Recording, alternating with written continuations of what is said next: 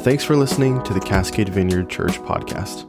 To learn more about our community or the vineyard movement as a whole, feel free to visit our website, cascadevineyard.org. There you'll also find additional teachings, information on our various ministries, and other resources for further developing your faith.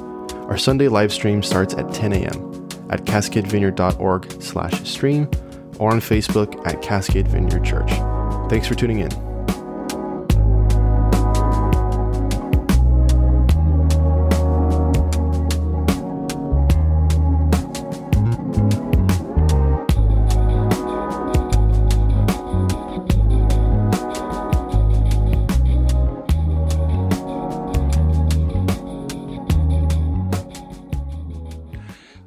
We've been talking about spiritual warfare. We're going through the book of Ephesians slowly but surely, chapter 6, looking at the armor of God, the full armor of God, and how that armor helps us to effectively fight the battle. I was reminded this week again that whether we like it or not, we're in the battle. It's not optional. We don't get to say, no, I don't want that part of the deal. The reality is that when we sign up to follow Jesus, the spiritual warfare that exists comes with that. And frankly, I'll be honest, there's spiritual warfare even when we're not following Jesus. We're probably just not aware of it. So it's a reality. Life is tough. Warfare is real, and the idea behind Paul's writing and in our series, really, the thing I want to communicate to you guys is that it's beneficial for us to be as prepared as we can possibly be. The better prepared we are, the better able we are to not only navigate life, but really to thrive and to have joy and peace and blessing in the course of life. So that's the goal. We talked last week about our feet being fitted with the readiness that comes from the gospel of peace, having shoes of peace on, and really the internal peace is what that focus of that verse is. And it's a blessing. I can say, probably all of you, there have been times in my life when I've walked in peace, and there have been times in my life when I haven't. And the times in my life when I have are always a lot nicer. And so, it's a positive thing to be able to have and know and walk in the peace of God. Today, Naomi, you can go to the next slide. We're going to talk about the shield of faith. So let's pray and then we'll dive in. Lord, thanks again for just being here today, being with you, being in your presence. We love you. We're so grateful in this really weird and hard season just grateful to be together. We're grateful for our church family, this body, the friends and the support and commitment and encouragement we get from one another, just being together. Thank you for our time of worship this morning. Just bless your word today, Lord. Let it just strengthen our lives and draw us closer to you. In your name we pray, amen. All right, one verse again. Verse 16, in addition to all this, take up the shield of faith with which you can extinguish all the flaming arrows of the evil one. Obviously, a continuation in addition to all this. Paul's, he's been kind of rolling on in this topic for a little while, referring back to the previous components of armor that we've talked about the last few weeks. And then he moves on into the shield of faith that extinguishes the flaming arrows of the evil one. Brought up to my mind almost immediately all of, some of you probably seen old movies, or not all old, but movies about medieval warfare. I always refer to Gladiator with Russell Crowe. Anybody? Probably you guys haven't seen those movies. They're so bloody and gory. Nobody would watch those but me. Gladiator with Russell Crowe. Or there is the all-time, go ahead and give me the next slide, the all-time classic, Braveheart. Mel Gibson there, looking like he's going to a Metallica concert. He's got this weird mullet thing going on. And then he's got the black leather with the studs, and then he's got the Smurf face paint. I don't know what that's about, but that was a good movie. And then, but he talks about extinguishing the flaming arrows. Go to the next slide. See if you can see this. It's a little, I can't see it real well, but in those movies, and I don't remember which one that one's from, but there's ancient warfare. They didn't have guns yet. Nobody invented guns. So it was all hand-to-hand combat. But if you've seen those movies, what they do before they go hand-to-hand is they line up. It's like a big football field, and they get on both ends of the field, and they all shoot these arrows, these flaming arrows over at the other guys. And, some of them hit, and they, it's harder to fight hand to hand when you're on fire. So they do that. But what you also will see is the way that they know they're coming. So they have their shield, and the shield of faith extinguishes those arrows. So go to the next slide. One more. There's Brad Pitt in Troy. He's looking good. Brad Pitt. He's got the surfer hair, and he's decked out in the full armor, but he has the shield of faith. And his shield is fairly historically accurate as far as I can tell. The shields would have been about 4 to 4.5 feet high to cover most of your body, 2 to 2.5 feet wide. He's got that nifty little cutout in the top so you can see over the top. They would have been made of bronze or metal, or sometimes wood with leather over the front that they would soak in water so that when those flaming arrows would hit, it would put them out. That's what I'm told. Or, what I read. I wasn't actually told that by anybody that was there. I read that in a book. But that's the whole idea. And that's the image, the metaphor, the word picture that Paul's painting for us here is this shield that extinguishes those arrows from the enemy. But when we take that into the reality of our lives day to day, the truth is there are flaming arrows being launched at us all the time. Some of those are very overt. Sometimes, you go through some really horrid circumstance, or maybe you have a bad nightmare or something, and you immediately go, oh, that's spiritual warfare. Spiritual warfare is happening. And I think awareness is the first point of defense in spiritual warfare, is coming to the recognition that this is an attack. There's warfare happening in my life. To recognize it is really helpful, because very often, and I think this is more often the case, is that warfare is not overt. It's much more subtle. And so we fall under attack of the enemy, and we don't even realize right away, or maybe sometimes not for a long time, that we're under attack. And that makes it harder. You're kind of getting hammered down, and you don't realize what's happening. Part of that, as I mentioned before, in this culture, our culture, we have limited spiritual awareness. We have what's called a Western rational mindset, which, again, by and large, is very good, except that it discounts much of the spiritual supernatural realm, and so we're not aware of things like warfare. We rationalize things, and we don't recognize what's happening. Sometimes, there's a spectrum of belief in the church. We've talked about this a little bit before.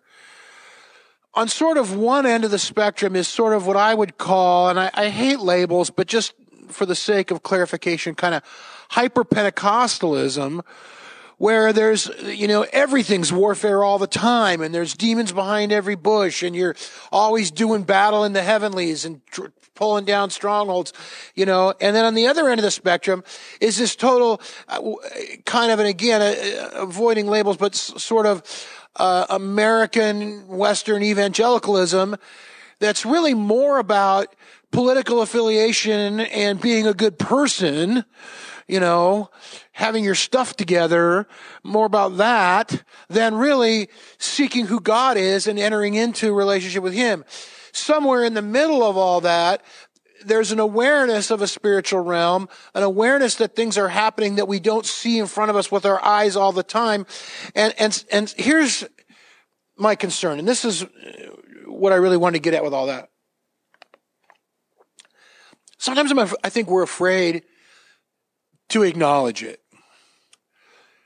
We don't know exactly even where we are on that spectrum, and we're not sure where other people are. So we're afraid if I say something to the effect of, I'm experiencing spiritual warfare, I'm under attack, whatever, people might kind of look at you like, you're a little weird.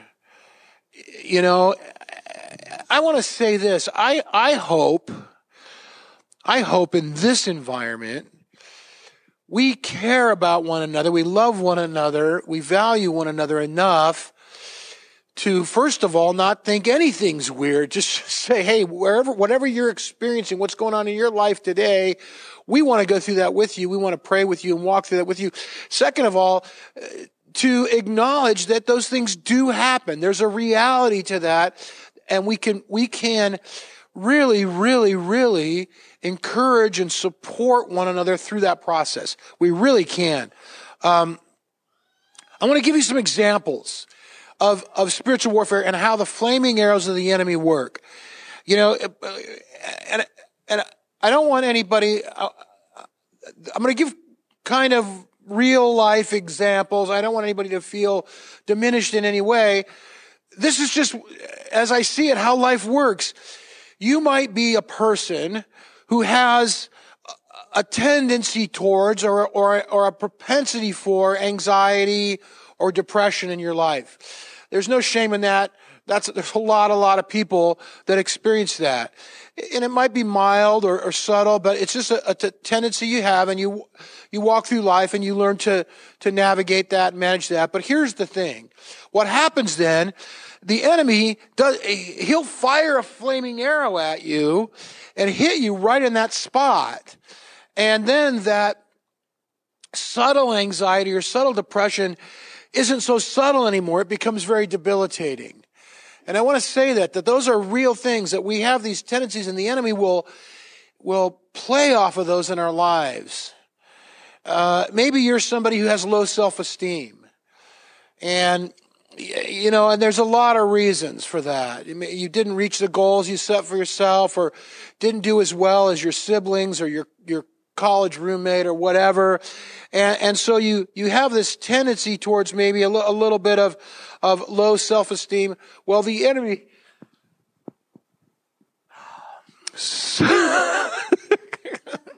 thank you. I thought it was there. Almost. It's so close. So close. The enemy will play off of that. And all of a sudden that little bit of low self-esteem becomes, you're worthless.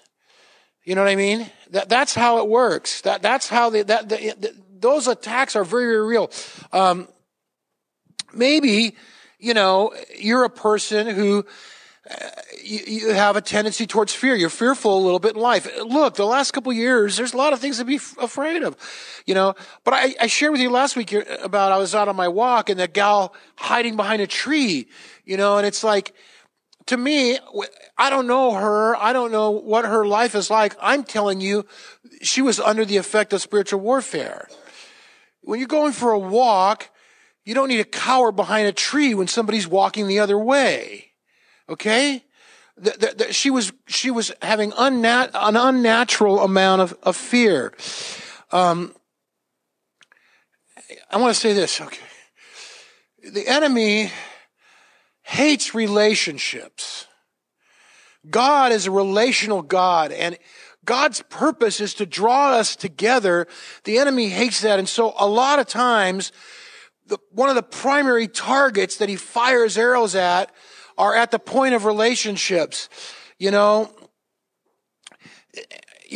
an arrow might be launched between you and your spouse, you know, and maybe your spouse is busy, or they're distracted a little bit, something's going on, and boom, the enemy shoots an arrow in there, and the next thing you know, you think, oh, they don't care about me anymore. He just plays off of that. Same thing at work. That can happen at work. You know, your boss or a coworker, maybe they had a bad day or they're overwhelmed themselves or they're busy or whatever. Somebody throws something on your desk that you weren't prepared for. And the next thing you go, oh, this, you know, they hate me and they're trying to get rid of me. And it just becomes a much bigger thing in our mind than it is. So often when those things happen in our life, I want to say, I believe those things very often are spiritual warfare. The enemy is utilizing those little natural human things in our lives and making them bigger than they are. I think we need to remind ourselves one of the best things we can do in terms of spiritual warfare is to remind ourselves very, very often that we do not wrestle against flesh and blood. Okay? So this person right here in front of me today might be the one that I'm upset with at this moment, but they're not the enemy. And we have to remember that. They're not the enemy. There's something I was reminded this week. Go ahead, Naomi. John Wimber used to say this, and it's so profound. Your brother is never your enemy. I mean, we just spend too much time being upset with one another. And I tell you, when we do that, the enemy wins. When we take out our frustration on one another, the enemy wins because our brother is never our enemy. He's the enemy, and he wins when we fall into that trap. So a primary line of defense in regard to this, something that protects us, Paul says, is the shield of faith. It's saying yes to God no matter what. It's turning to Him in those times. Recognizing what's happening in my life right now is warfare. There's a battle going on. I know what that is, and I trust in God, and I'm going to listen to Him, and I'm going to believe Him, and I'm going to walk through this thing with Him no matter what. And faith then becomes a shield that extinguishes those arrows. I had said a couple weeks ago or somewhere in the series, I don't remember that, the components of the armor are all both offensive and defensive. Now, the shield of faith obviously is primarily defensive, but let me tell you how I think it works offensively. And it's this way. It's that when we recognize attacks from the enemy and he fires those darts and they bounce off, we've shut off that point of attack, and he can't get us there anymore. And I think it puts him on the defensive, and it limits his ability to come at us. And it becomes then an offensive thing. We push back against the enemy. That's really what happens. So being aware is huge. Just being aware of the schemes of the enemy diminishes his ability to get to us. And it's really at that point that we do become more like Jesus. If you remember the verse we looked at a couple of weeks ago, Jesus said, here comes the prince of the world, but he has no hold on me. And we get to that place where we can say that, you know, the enemy's attacking, but he has no hold on me. I can rise above those things. The enemy fires an arrow of fear your way.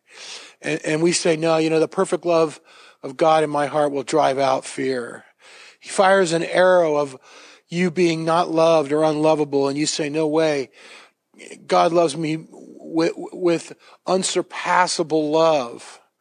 You know, he fires an arrow of anxiety your way, and you say, no, God has given me a level of peace that's beyond even my own ability to understand it. It resides in my spirit and in my heart.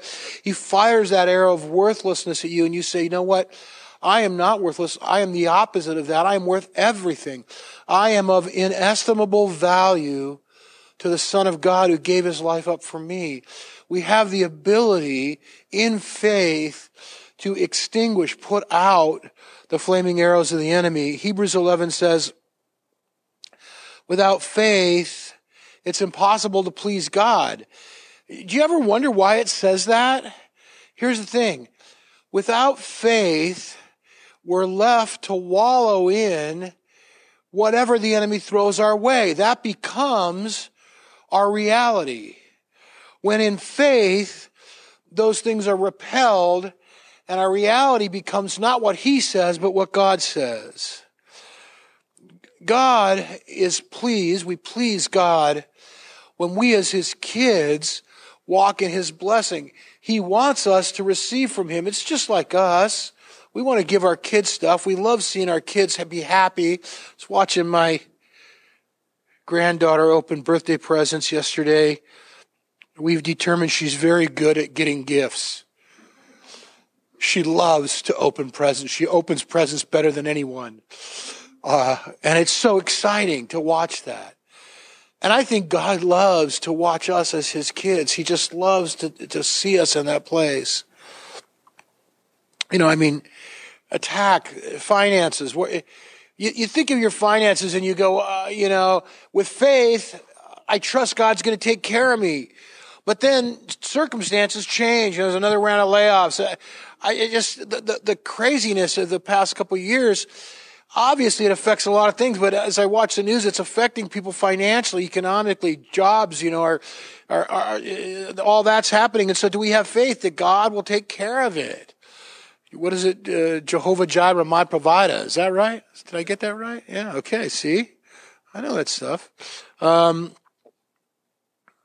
You know, I'll say this, in the Vineyard movement, healing has historically been one of those touch points.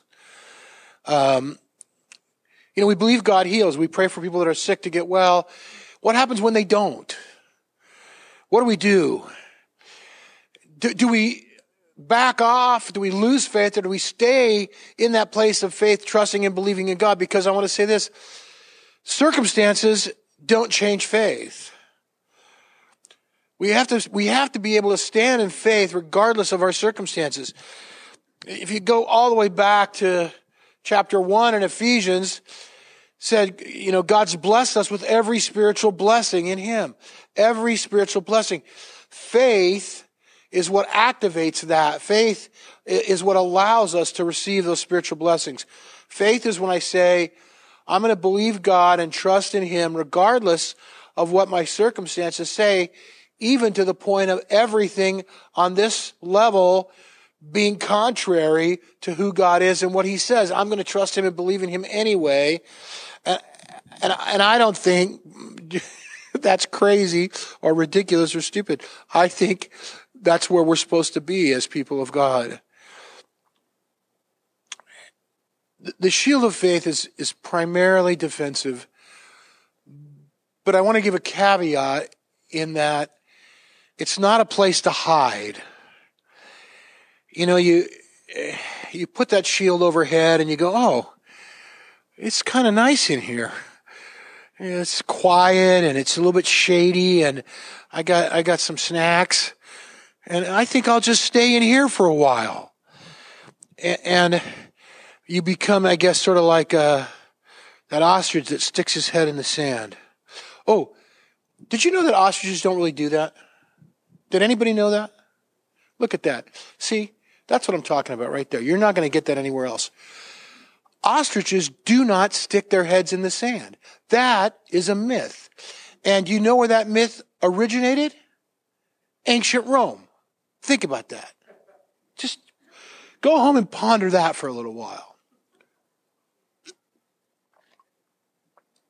Check me out. Everybody's not right now. Don't be Googling ostriches right now. You wait till you get home. Joshua chapter 7, Israel comes under attack by AI. I love that. They're pirates. AI attacks them. And, but the point is not pirates. The point is Joshua goes to God. He says, God, you got to do something. Help us. Get us out of this mess. And what does God tell Joshua? Get back in the battle. You go fight. See, the purpose of my point is simply the purpose of the shield isn't to hide. It's to help us engage the enemy. It's to push back against the attacks. It's not a safe place to hide. It's an offensive place to push back. Spiritual warfare, to be honest, the examples I've given this morning, it's very practical. It's very practical. Invest in relationships. When the battle is on, team up, engage with one another. in those battle scenes, in those movies, one of the things I noticed, so we saw that row of guys shooting the flaming arrows. And on the other end, what the guys did is they all get down and they connect their shields together. They overlap them over the top of one another so that the arrows can't come in between them. And I just thought that was such an awesome picture, because that's really where the safety is when we come together in the name of Jesus. And we learn to rely on one another. And that's not a bad thing. It's a good thing. True confessions, I think I told you guys last week. I don't remember if I did, and I'll tell you now. I'm reading Brene Brown. I don't recommend it. My God. It's brutal. No, I really do recommend it, but the whole point of being vulnerable and being willing to own up to where you are and being willing to even say, I need your help. You know, it's so powerful. I hesitate to say stuff like this, but I think that's a word for us today from God. We need each other. Stick together. Safety in numbers. Somebody's going to, Rogan's going to make a voice clip of me going, ah. Safety in numbers. We really do need each other. Forget everything else I said today. We need each other. We can't fight this battle alone. I think if we can be vulnerable enough to say, pray for me, be whatever we need to say, support me, be with me, watch, whatever. I think we're ahead of the game. So let me see. I've lost my place. Faith is a choice. I think that's the last point. Faith is a choice. We really are rational beings. We think, we process, we reason, we have will, and we ask questions, all good things, except if I come to the conclusion that believing in God, having faith is going to affect me or impact me in a negative way, then I might find reason not to. But the point is this: outside of whatever rational conclusions our mind comes to, the reality is in our hearts and in our spirits, we need to stand in faith in the presence of God, and we need him. And it's not always an easy choice, but faith is a choice. I choose to have faith today in the midst of this situation. And I will be the first to say it's hard to walk in faith every day, because the attack of the enemy comes every day, every day, every day. One of my favorite characters in the Bible, I loved, Daphne talked about just some of the little vignettes in the Gospels this morning. And one of my favorite characters in the Bible is the dude when his son is sick. And he goes to Jesus, and then Jesus says, do you believe? And he says, I believe, help my unbelief. I want to say, I love that guy. And I love that guy because he had the courage to verbalize what I think every day. God, I do believe. I believe in you. I trust you. Help me in my unbelief, because that's where we live. That's the kingdom of God. That's the tension of trusting God in the midst of circumstances that say, God's not going to be there for you. That's why I love that guy. And I will say this in behalf of that guy. It's always tougher when your kids are going through it, whether they're sick or going through something else. It's one, when I get sick, I've talked about before, I don't get sick very much, and I don't do sick well. When I get sick, I go in my bedroom and close the door for 2 days and don't come out, don't come in, don't bother me, leave me alone, and then I'll come back and I'll be fine. When my kids get sick, I fret, and it's just horrible. I hate it. You want to do something so bad and you can't. And that's what was going on when that guy said, I believe, help my unbelief. So I'm just saying it's hard. It's hard. And here's the secret to spiritual growth. Am I going over? No, I'm good. You're going to hate this. You're going to hate this as much as I do. But repetition is the key to transformation. We got to believe over and over again. We got to believe today, and then we got to get up and we got to believe tomorrow again. And then the next day after that, we got to get up and we got to do it again. And that's the only way that we get through this. The faith I have today will not carry me through tomorrow. It's good for today, but it won't carry me through tomorrow. Repetition is the key to transformation.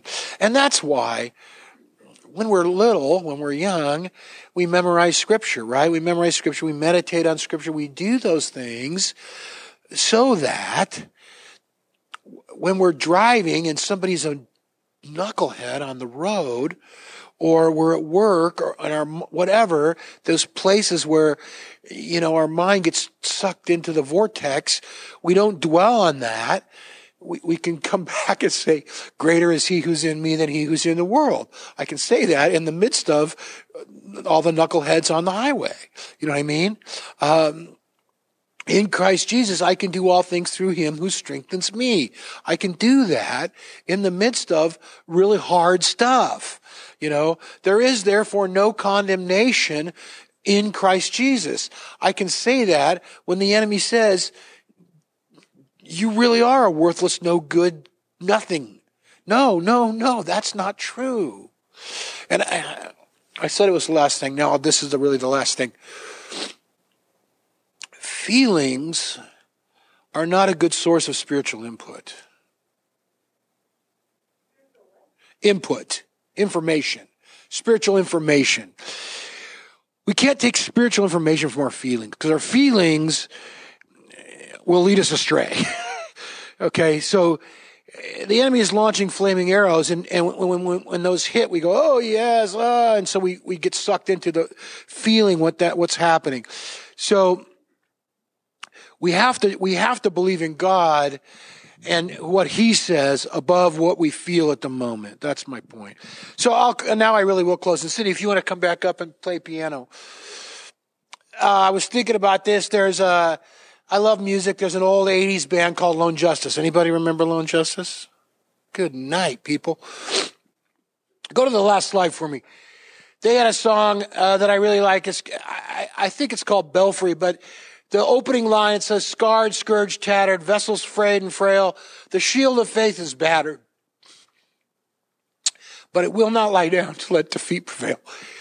We really can overcome all that stuff in faith, in life.